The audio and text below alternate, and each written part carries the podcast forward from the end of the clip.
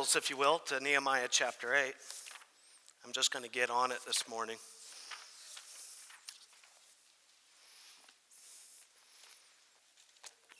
Title of this message is Bring the Book.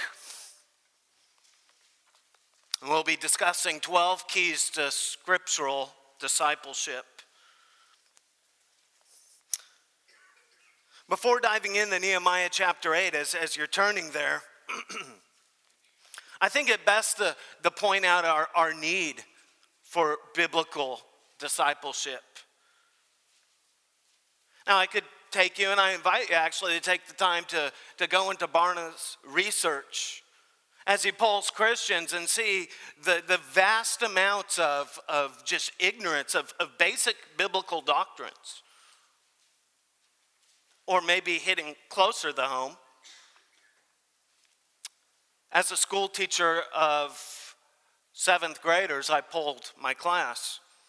A fair representation of churches in the area, many of them going to churches every Sunday. 67% of them believed that unbelief was not a sin. 0% of them could clearly articulate the gospel. And what I mean by that, they did not mention both the death and the resurrection of Christ, the two basic components. And very few of them had any true assurance of salvation, clinging to some righteous work or prayer that they did, rather than the evidence found in a scriptural basis, such as 1 John. I think that's a fair assessment uh, of those seventh graders points to the fact that um, they get that from somewhere. It isn't by accident that they are so unaware. I think it flows downstream from their parents and from the churches in this area. We stand on the truth, but even here at RHC, we have a great need to be discipled and be disciplers in a biblical sense. Well, why? And I want the I want to kind of like what Paul did in in uh, Romans chapters one, two, three. I want to show us our need, our responsibility I, I, I want to leave us all in a sense, hopefully, from the Word of God that, that there's no loophole that we can get out of or any escape. There is none. I address you, elders. And I address myself as an elder. We have the responsibility, according to 1 Timothy chapter 3, verse 2, we are required to be able to teach from Scripture well. Parents, you should know the verse well.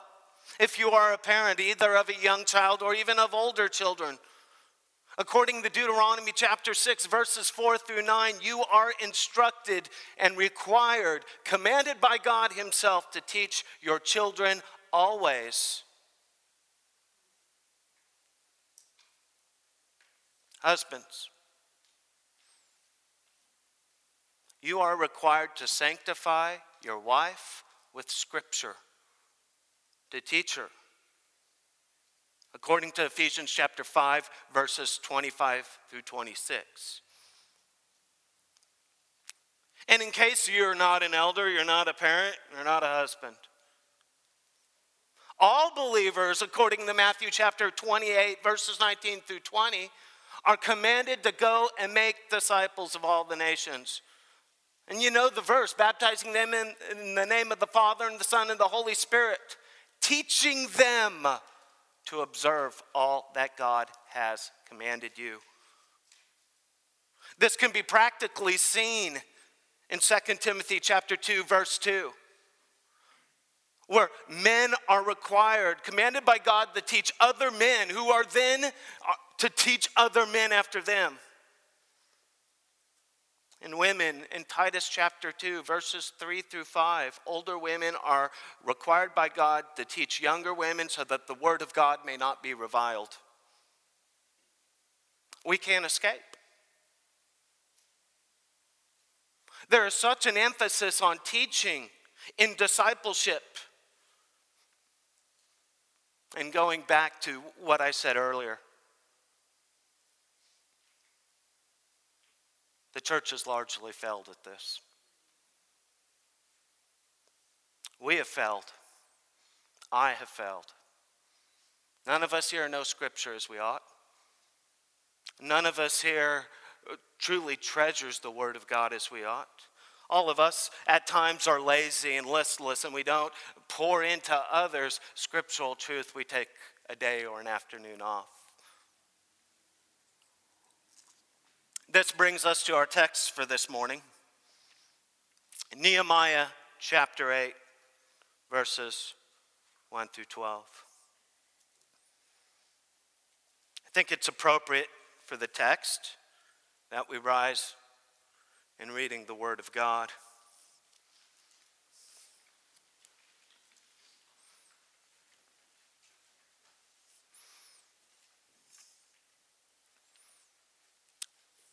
This is the word of the sovereign Lord. Nehemiah 8, beginning in verse 1.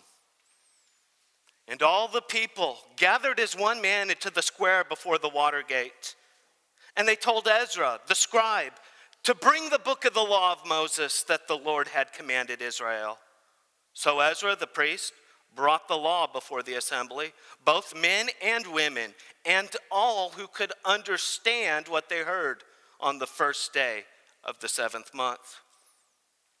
And he read from it, facing the square before the water gate from early morning till midday, in the presence of men and the women and those who could understand. And all the ears of all the people were attentive to the book of the law. And Ezra the scribe stood on a wooden platform that they had made for the purpose, and beside him said, stood Mattithiah, Shema, Ananiah, Uriah, Hilkiah, Maaseiah, on his right hand, and Pedaiah, Mishael, Malchijah, Hashum, Hashbaddanah, Zechariah, and Meshullam on his left hand. And Ezra opened the book in the sight of all the people, for he was above the people. And as he opened it, all the people stood. And Ezra blessed the Lord, the great God. And all the people answered, Amen. Amen. Lifting up their hands, and they bowed their heads and worship the Lord with their faces to the ground. Also, Yeshua, Bani, Sherebiah, Jamin, Akkub, Shabbathiah, Hodiah, Maaseiah, Kelita, Azariah, Jozabad, Hanan, Pelaiah, the Levites, helped the people to understand the law while the people remained in their places. They read from the book, the law of God, clearly, and they gave the sense so that the people understood the reading.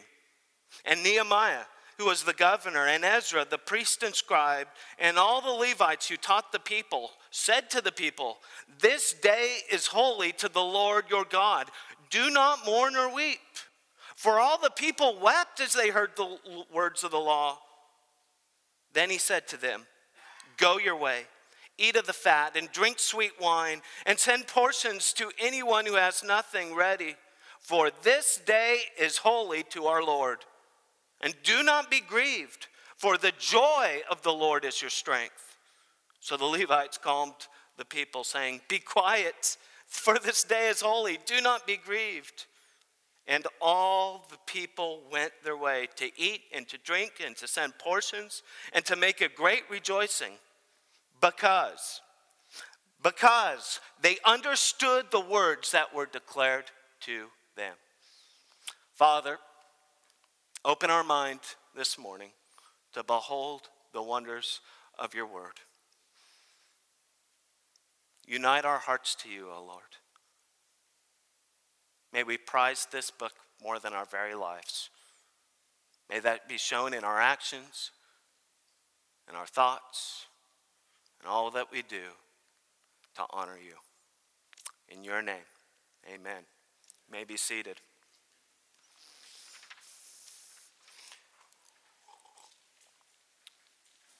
The background of Nehemiah here is circa about 445 BC in Jerusalem. After 70 years of captivity, the Israelites, some 14 years earlier, had come back into the city. It was in ruin.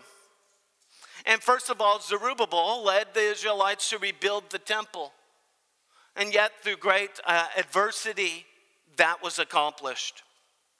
Nehemiah later led the Israelites to rebuild the walls of Jerusalem in an astonishing 52 days.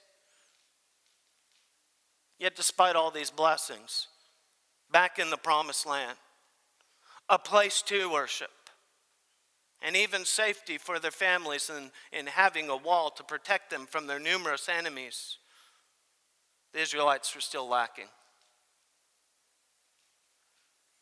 No building project could do what was truly needed. It was now time to build up their souls with the Word of God. Let us look how Ezra did it. How, by God's grace, through the scriptures, he spiritually built up God's people. And that is our challenge here. That is our challenge every day of our life.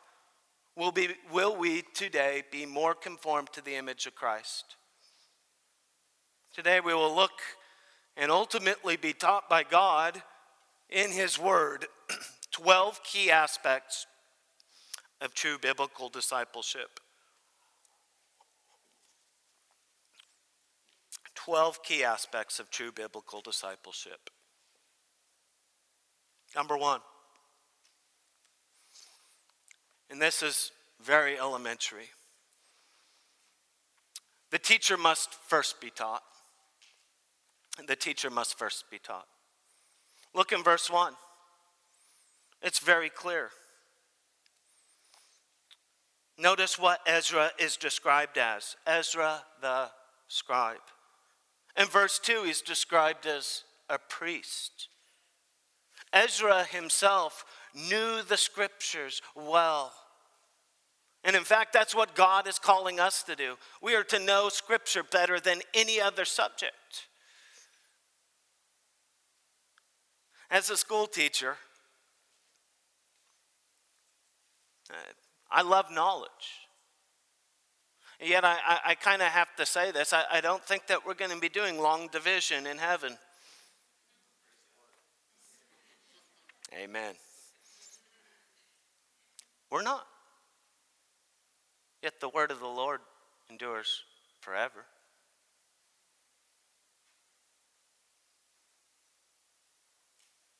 We should be at, so at home and with Scripture. In fact, we are commanded to let the words of Christ dwell in us richly. As a one who is seeking to disciple, how can the teacher bring his students to a place where he has not been himself? You can't. Like priests, like people.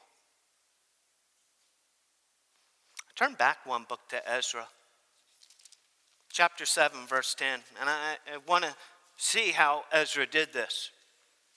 And we'll, we'll, we'll turn back the clock 14 years earlier. Ezra first coming to the city. Ezra chapter 7, verse 10. Simple text with profound truth. And Ezra, for Ezra had set his heart to study the law of the Lord and to do it, and to teach his statutes and rules in Israel. Here's Ezra, 14 years earlier, so consumed with the Word of God. It didn't happen by accident that 14 years later, when the Israelites were in a place where they could have their hearts knit together with the Word of God, it didn't happen by accident that, that Ezra just got up one day and was speaking boldly the truth. God made the man for the moment and the moment for the man. Notice first of all in Ezra 7:10, it says that he set his heart. He was resolved, dedicated, determined, purposeful. He was settled in commitment. There was no equivocation, there was no wasting of time. He was a man about one thing the Word of God. Where are our hearts set? Where is your heart set?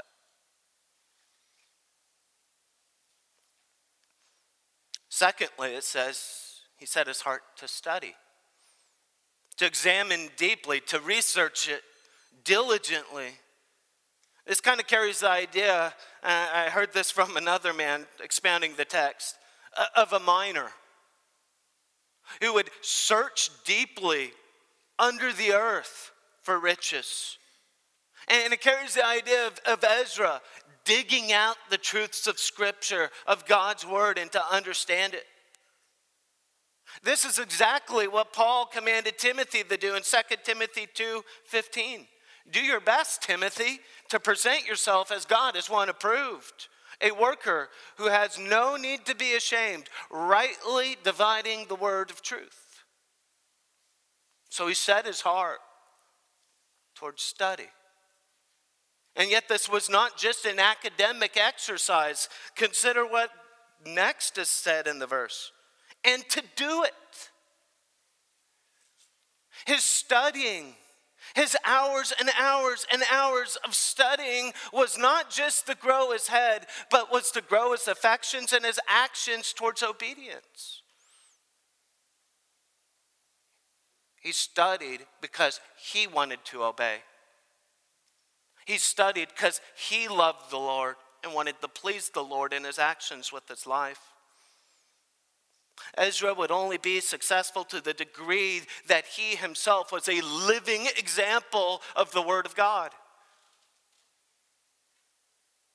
He had to obey what he taught. Now, this word translated to do, to do it, or in some uh, translations, to practice this carries the idea of, of expending tremendous energy in the attaining of a goal.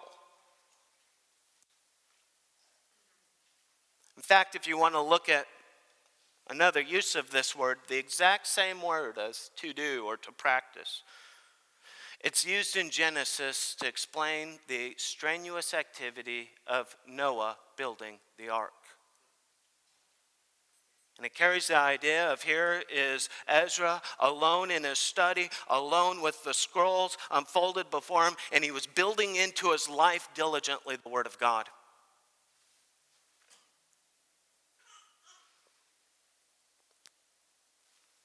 Next, it all had a point to teach.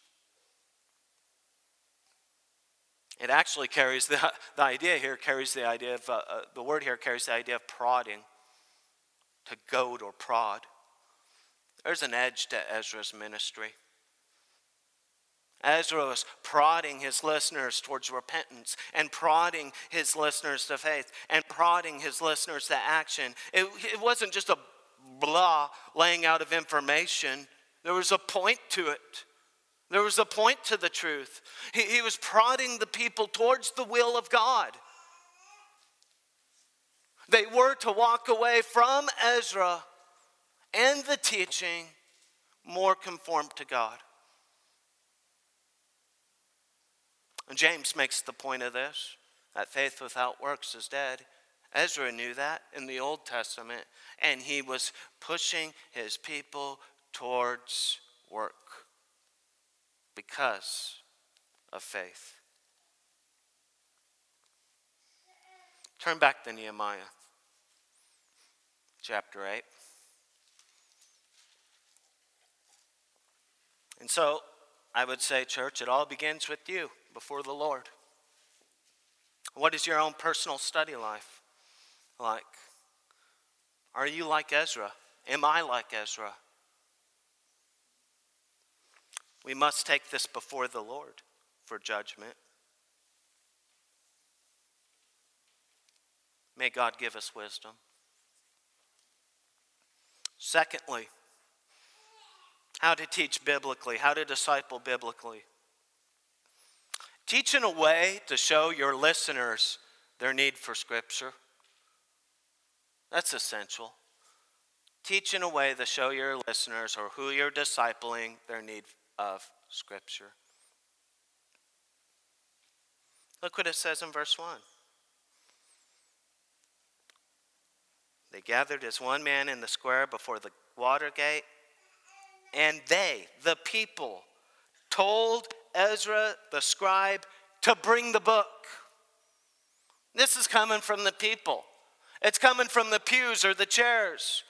Ezra doesn't have to do anything. Why? He's taught them now for a while. My friends, we must disciple in this way because the natural man does not seek after or desire God, according to Romans chapter 3, verse 11. We must disciple in this way because the natural man does not understand scripture or the importance of it according to 1 Corinthians chapter 2 verse 14.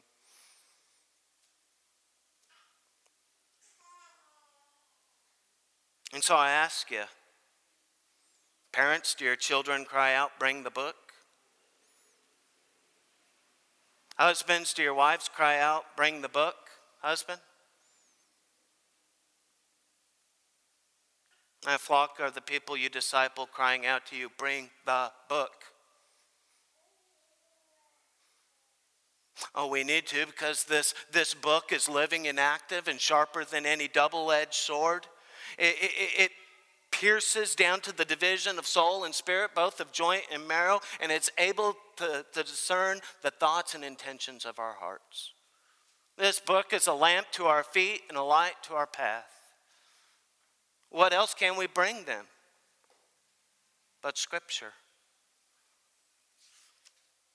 Such an importance and such a need needs to be placed on Scripture. There needs to be such an urgency that you're bringing to your people over the sense of Scripture.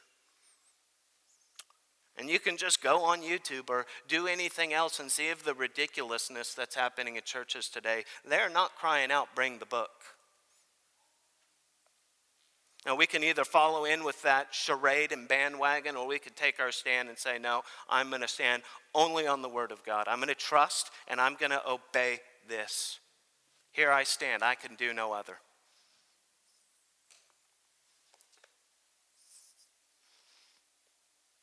Third, third point. Teach in a way to uphold the authority of Scripture. Our discipleship should uphold the authority of Scripture. Continuing in, in verse 1, they were crying out to Ezra the scribe to bring the book. Now, look what it's described as the book of the law of Moses that the Lord had commanded. The real issue here is the authority of Scripture. Well, you see, there is both a primary and a secondary author of Scripture. Right here, we, we see that. Moses is the secondary author, he's the one whom God communicated these truths to. But the originator, the author of faith, the author of Scripture is none other than God.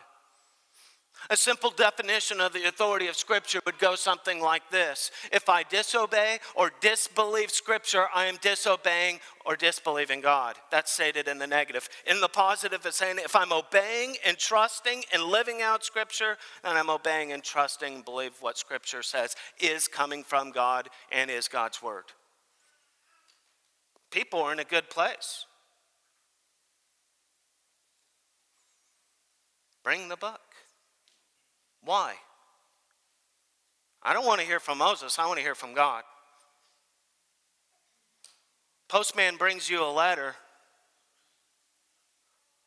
You don't thank him too much when he delivers good news.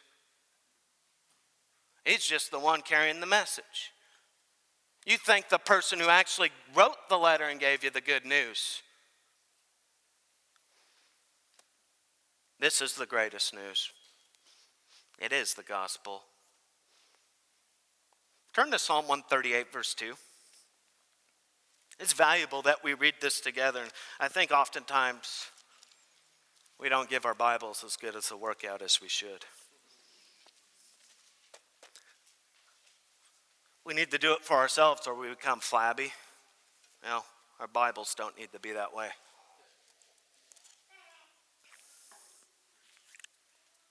Psalm 138. I'll actually begin in verse 1 for context. A psalm of David. He says, I give thanks, O Lord, with my whole heart. Before the gods, I sing your praise. I bow down towards your holy temple and give thanks to your name for your steadfast love and your faithfulness. Now, here it is. For you, for you, God, have exalted above all things your name and your word. The name of God is a representation of his character, who he is. Get see a, um, a result of that, uh, or an example of that. You can turn back to, to Exodus in your own time and research it, where, where Moses was hid in the cleft of the rock, and God was going to go by and proclaim his name to Moses and show him his glory. what does he do? He passes by Moses and he proclaims his attributes. That's his name. We think of one another's name, we, we're thinking about the person, who they are, their attributes, what they're like. And yet, here is God saying, On an equal plane is my name and my word. To honor the word is to honor the giver of the word. To dishonor the word is to dishonor God. To dishonor the word is to dishonor God's name.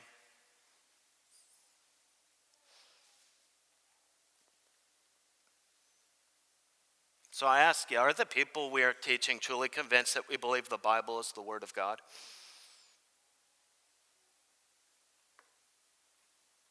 Can they see how we handle Scripture with the reverence that, man, God Himself is speaking to me? I need to pay attention to this. This is important.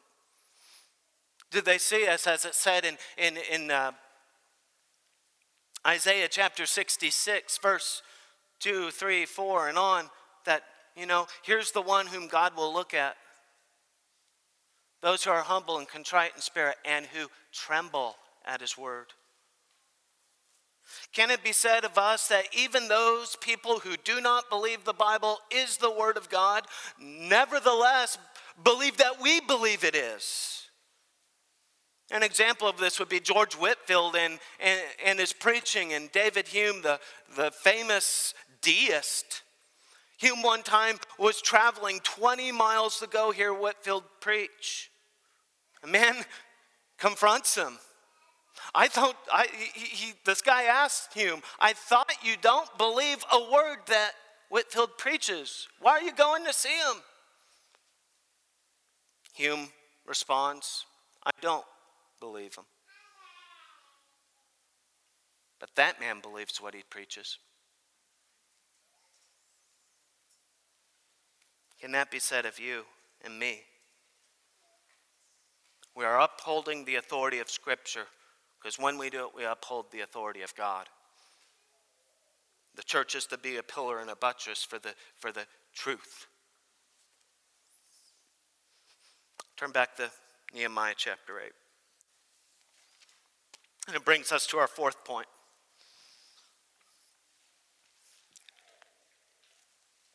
We are to, point number four, teach to the whole, not to the partial or to disciple to the whole, not to the partial.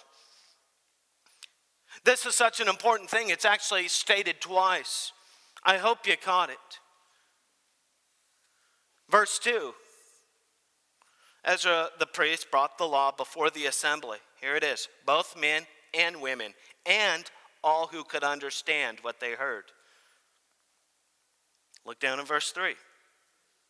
They preached from morning to midday in the presence of the men and the women and all who could understand. Both genders are represented, all ages are represented.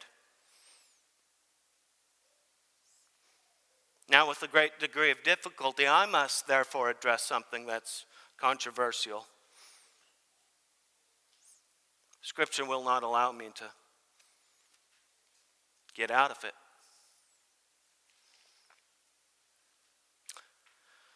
I am the elder in charge of children's ministry, have oversight in that.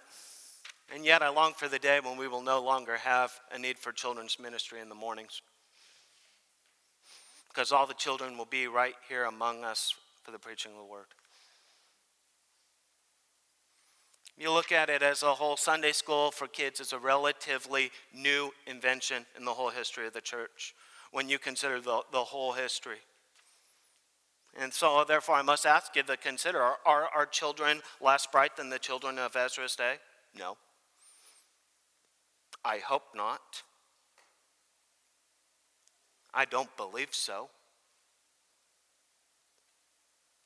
Are our children less trained in self discipline and listening skills than in Ezra's day? Yes, unfortunately. Parents, we are failing. Families are divided, even here yet this Sunday.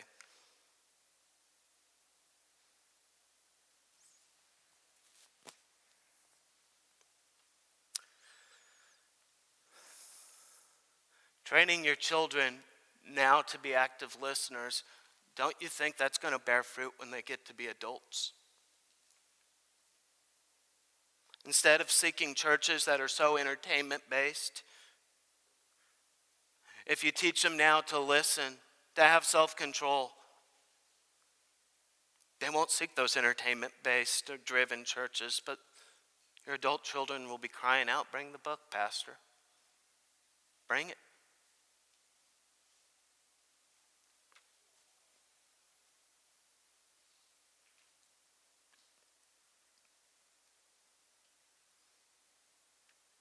So much of our emphasis, I would say, even as a parent, is put in the stuff that really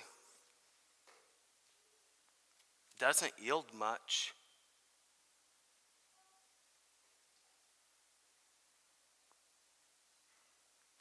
If self control is a fruit of the Spirit, shouldn't you be prodding your children towards that? If they can't sit down and listen to a sermon for an hour, how are they going to sit down and listen to you when you have to give a long talk to them about important things?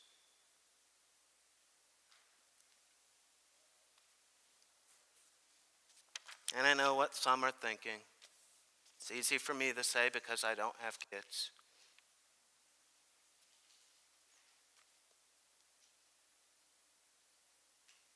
Yet I would say, hey, Paul wasn't married, and yet he gives so much advice on marriage. The real issue is is what I'm saying scriptural?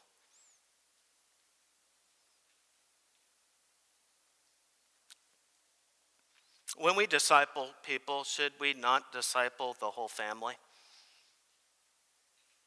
Men, women, and children? When Paul discipled the Philippian jailer, According to what it says in Acts chapter 16, verses 32 through 33, he discipled his whole household. So, husbands, I charge you in the presence of Almighty God to sanctify your whole family with the word, your wife and your children, daily coming to teach the word of God to them. Oh, may it be that we would return to the times of old Back to the times when after supper, the, the father, the husband, would get out his, his family Bible and read from it and explain from the text to his whole family.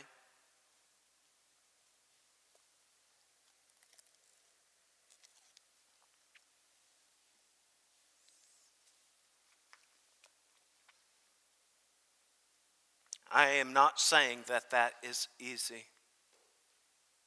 If it was easy, everyone would be doing it. We love easy things. Why do you think fast food restaurants are all over the place? It's easy to go get there. The things worth doing in life are hard. We honor people who do the hard things. We as Christians need to be doing the hard things.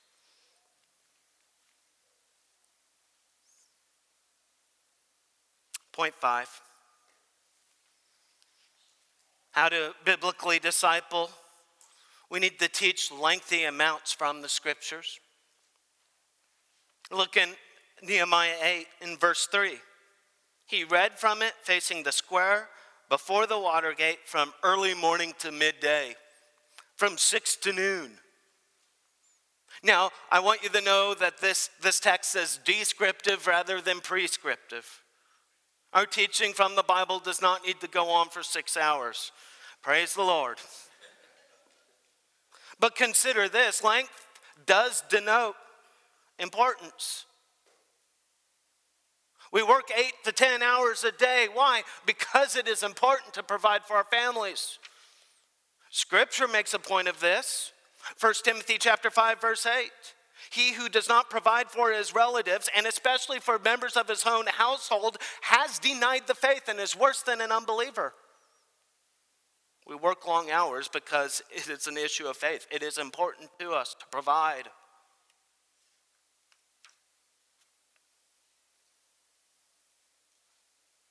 You sleep so many hours a day. Why? It's important to recharge, to be rested, to be at your best the next day.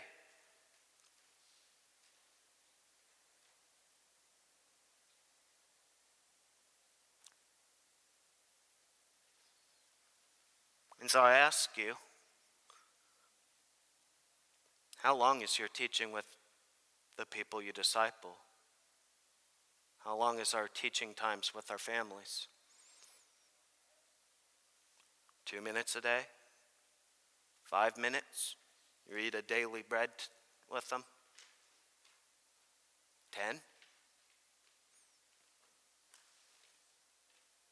What if what would it say about you, parents, if you only prepared a meal and gave your kids five minutes to eat a day? What would it say about you, parents, if you only allowed your children to sleep five minutes a day? I tell you what, CPS would be all over you, wouldn't they? Yet, knowing the Bible is infinitely more important than sleeping. Sleeping will only affect this life, but our understanding of Scripture affects not just this life, but the life to come. Again, this is descriptive, not prescriptive. I don't think you go home and every day preach for six hours towards your kids. But I think we can do a whole lot better than five or ten minutes. I think we can do a whole lot better than after work spending five or ten minutes. I think we can do with those people who, who we call up spending more than five or ten minutes with them. Turn it around.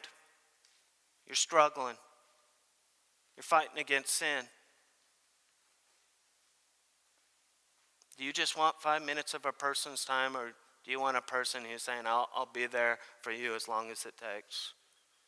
Come, let us open the scriptures. Don't get me wrong as I'm going through this and, and being somewhat forceful in it. Even saying this, we all have failed. Me too. This has been beating me up for months now. You might be feeling conviction over it. That is good.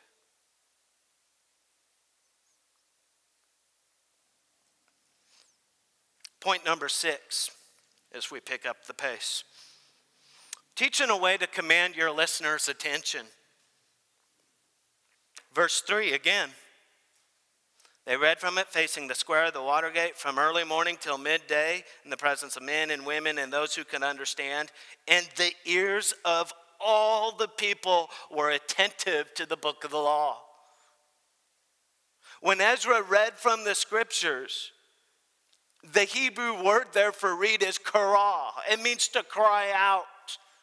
He was loud, forceful, passionate. He was there to proclaim a message from the King of Kings and the Lord of Lords, and his listeners needed to know that. Ezra demanded to be heard. Sometimes I don't think we get that when we read Scripture. How many times does, does Jesus say, Behold? It means the same thing. Pay attention. This is important. When we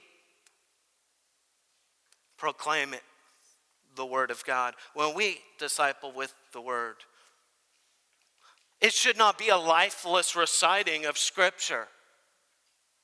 But our whole hearts need to be burning with passion with the truth of God's word, and we can't do anything but proclaim it passionately. Prophet Jeremiah knew about this. In Jeremiah chapter 20, verse 9, he says, There is in my heart, as it were, a burning fire shut up in my bones. And I'm weary from holding God's word in. And in fact, I cannot.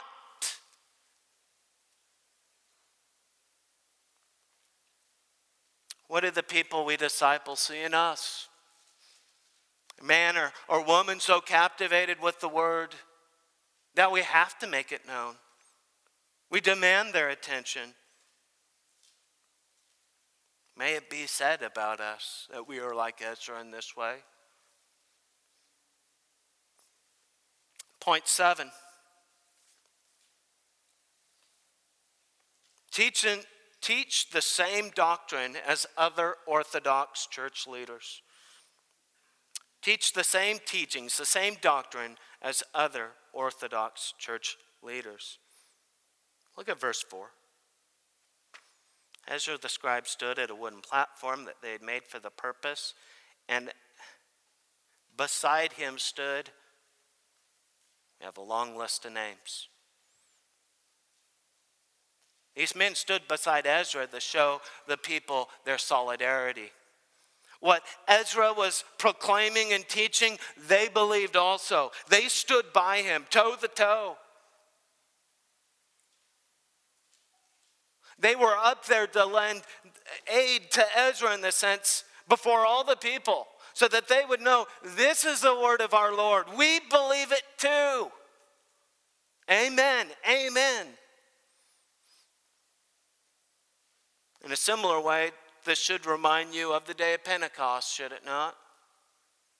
Peter gets up to preach, and a lot of times we look over the simple facts, but the other 11 apostles stood right beside him. And Peter preaches what? The death, the resurrection of Christ, and that they needed to repent and trust in him. And they, all the other apostles were saying, Yes, we agree. This is the good news. This is the truth. Jesus is God. You killed our Messiah. Therefore, repent and believe and be forgiven. Let's just think about it logically. Parents, what do you think is going to happen if your children come here to church and hear one thing and then you teach them something different at home? How can they not be confused? I would, and I'm an adult.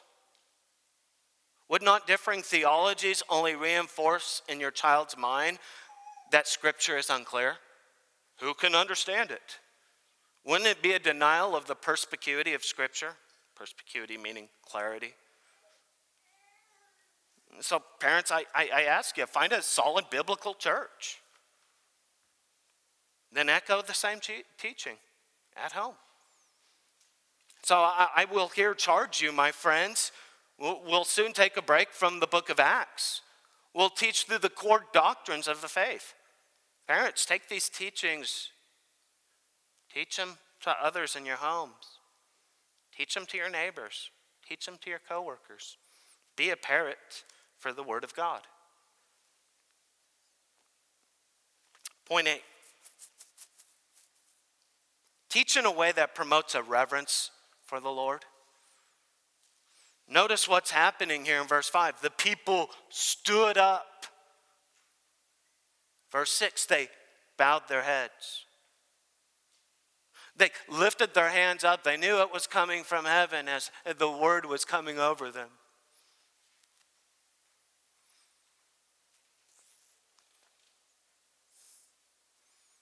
We've all been guilty of not giving proper reverence to the Word of God, making some dumb jokes about it. Yet I think subconsciously that does point out our attitude towards Scripture. I was even tempted in the way. You read through this long list of Hebrew names, and there's all kinds of dumb jokes I could make. I don't make them now because I don't want to violate what is in here.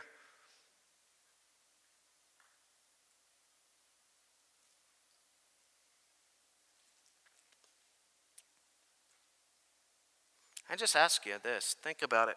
Those who we are discipling are either one or two camps. They're either, uh, they're either lost and they need the gospel, or they're saved and they need the gospel to sanctify their life to become more like Christ. So, it, really, it's about the gospel.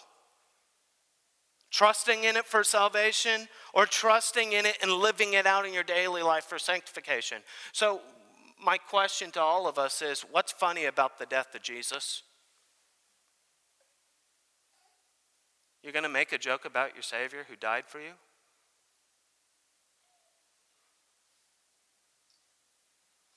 Don't get me wrong. We as Christians should be the most light-hearted. We should be joyful. We should crack jokes. We've been forgiven. We have a proper standing before God. But in our discipleship, in our teaching, we're not on a last comic standing.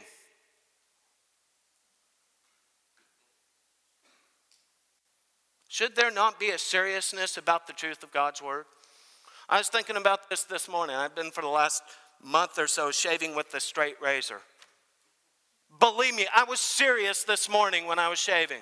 It wasn't a time to joke around, or else, as Aaron has joked to me, he was afraid I would wake up, or he would come to church, I wouldn't be here, he'd come and find me with my throat slit. I wasn't watching Seinfeld when I was shaving and laughing at George doing stupid things. There's a time for joking. Praise the Lord. we get out the word, it's not a joke.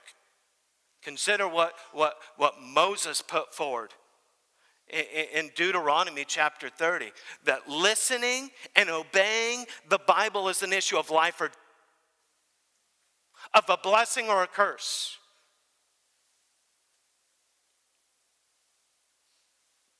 We should take it in a similar way today. It still is life or death. Life if they turn from their sins and believe it, and death if they don't.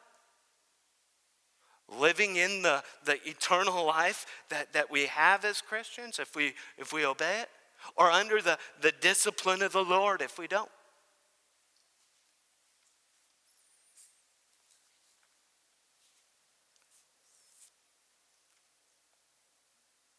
I think sometimes in our humor we communicate that the Bible is a joke.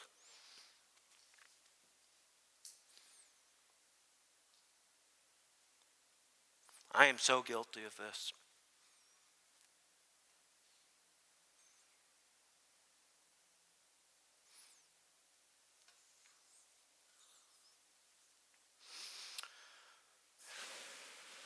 Point nine.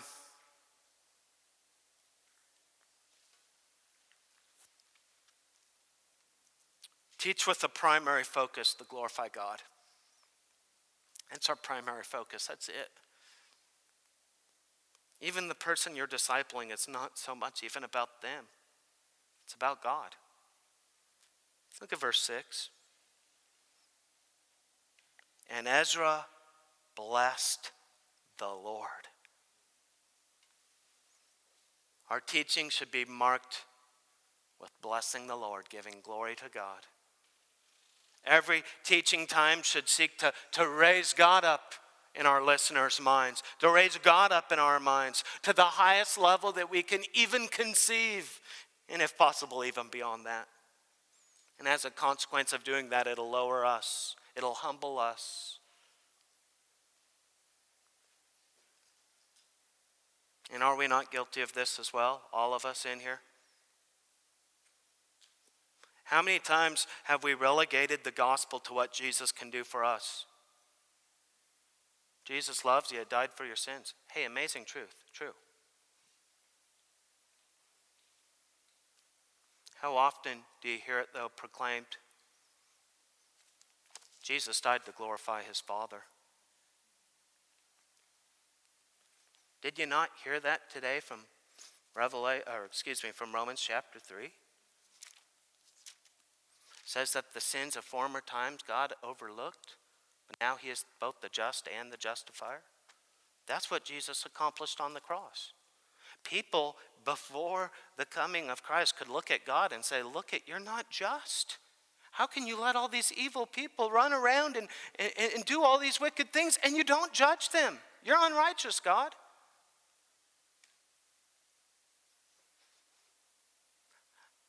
How can you let these, these people who say they believe in you act dumb and, and do all these crazy things? They're just as bad as some of the unbelievers. Then we see the cross. Sin was dealt with. Sin was punished, and it absolves God of all any fault of being unrighteous, so that he could maintain his justice and be just, and yet at the same time be the justifier of those who have faith. Where is that communicated in our gospel message? Is it truly about the glory of God, or is it just having purpose and identity in Christ? Praise God for those things, but that is not the primary focus. It's about God. We benefit from the overflow of Jesus' love for the Father. And that's where we stand absolved of our sin because the Father loves the Son and the Son loves the Father. Point 10. Point number 10. Teach in a simple expositional way. Here's the nuts and bolts. Here's how we do it. You want a disciple? Do it this way. This is prescriptive and descriptive. Look at what Ezra did in verse 8. They read from the book, from the law of God clearly, and they gave the sense so that the people understood the reading. Three parts. I remember hearing a sermon by Al Mohler. Went through the same thing. He, he likened it to, to shampooing. Lather, you rinse, then if necessary, you repeat. It's simple.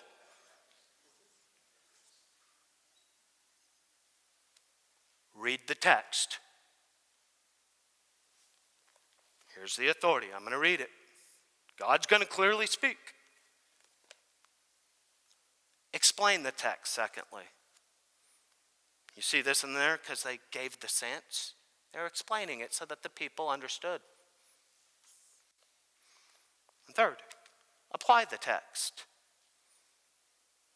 It says that they understood what the text meant. They understood the command of the Lord and what the Lord implied to their daily lives. And to understand this, we need to understand the Hebrew way uh, or view of knowledge or understanding.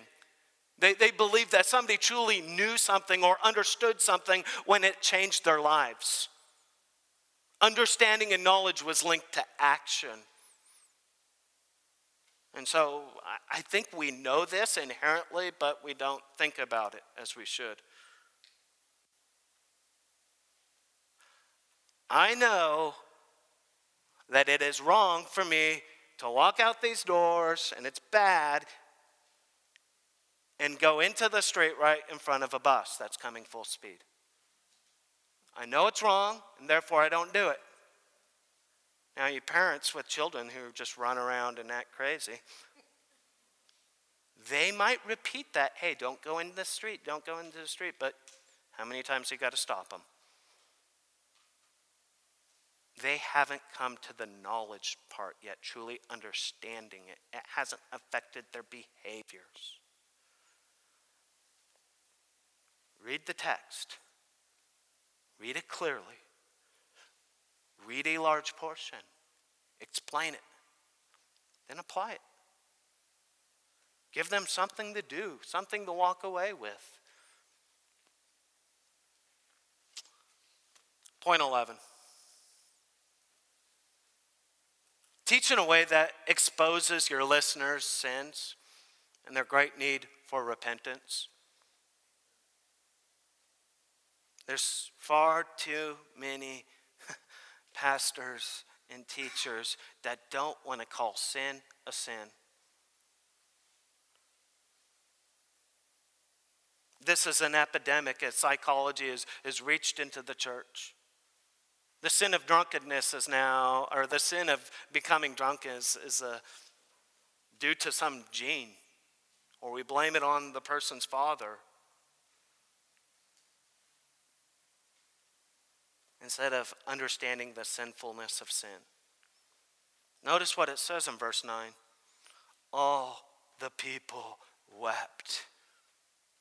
They were cut to the quick, cut to the heart. As Ezra was reading the book and explaining the book, people realized we have sinned before this good and gracious God.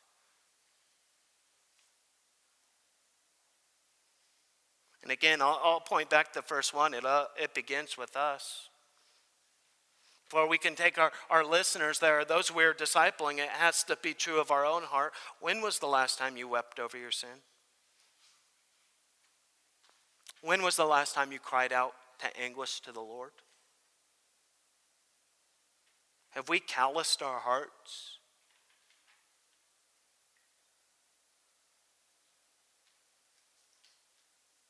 We naturally don't want to deal with sin.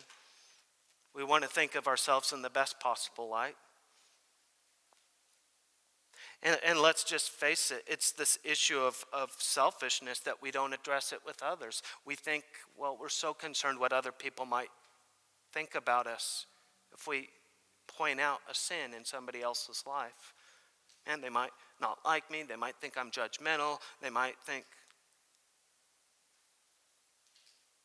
and yet, and we all struggle with that, you know, guilty. Yet the real question is what does the Lord think of us? What does the Lord think of our hearts? Why was David such a, a man after God's own heart? And look at him weeping over his sin, turning to repentance, broken, contrite, trembling before God. Crying out, Restore unto me, O Lord, the joy of my salvation.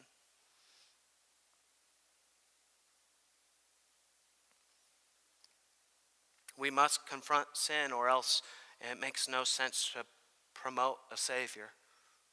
He has to save us from something, save us from His wrath in punishing our sin.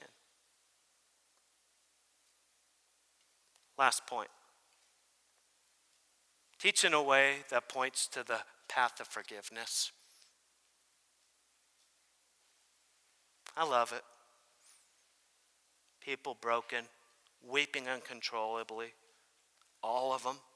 I would think this would include the, the men, the women, and all those who could hear with understanding, the children.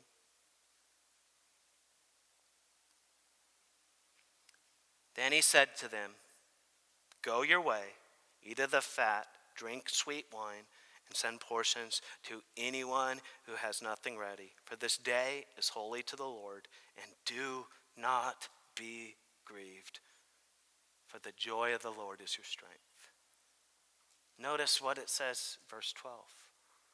All the people went their way to eat and to drink in the same portions and to make great rejoicing because they had understood the word that was declared to them.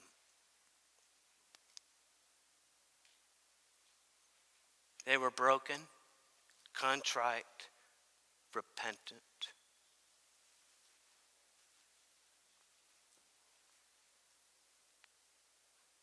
The good news is God forgives those people who humble themselves under the mighty hand of God. God forgives the lowly. God, God forgives those who come to Him broken and by faith. And so we need to teach the person and work of Jesus Christ as, the, as faith alone in Him, as Him being our great Redeemer, of Him being the one who is powerful to save. That is the path of forgiveness. Simple trust in the work of Christ. These people went from weeping to rejoicing. Why? They understood what the Word of God said. They understood now their new position in Christ. They understood that they had been forgiven. Our weeping should just be for a time. When true repentance takes place, there should be amazing joy.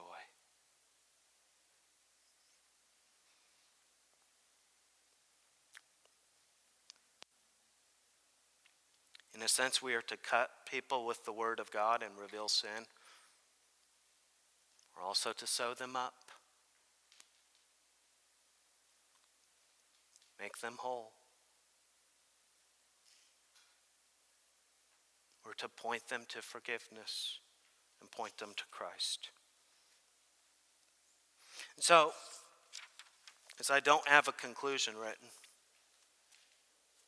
what say you to these things?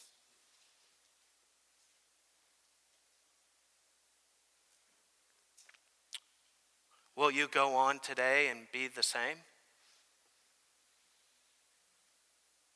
If I ask you on Monday, will you remember? Will you be resolved to be those who will biblically disciple other people and fulfill what God is commanding every single one of us here to do?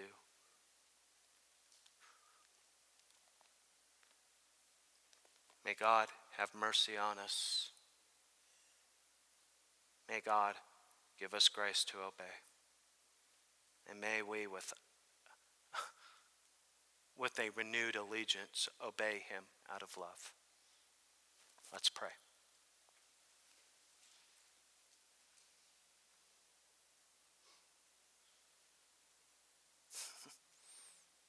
Father, I don't know what to say. It's like I almost came before the Ten Commandments here. I'm guilty of all of them, guilty of all 12 of these points of, of teaching and discipleship. I've not been perfect. And so, Lord, we confess our sin before you. We've not been the people that you've called us to be. Grant unto us, O Lord, a deeper repentance, a more of a trusting in you, a more of an abiding in you, a more of a, a, a of a deep faith in you, Lord, for your own name's sake.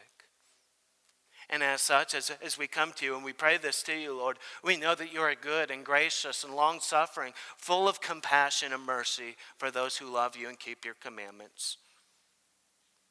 So we turn to you as the forgiving God, the God of compassion, the God of grace. Restore our hearts, renew our minds, make us and teach us to walk in obedience to your word, for you are worthy. We ask this because ultimately we could come to you through our, our great high priest, our intercessor, our Lord Jesus Christ. It's in his name I pray. Amen.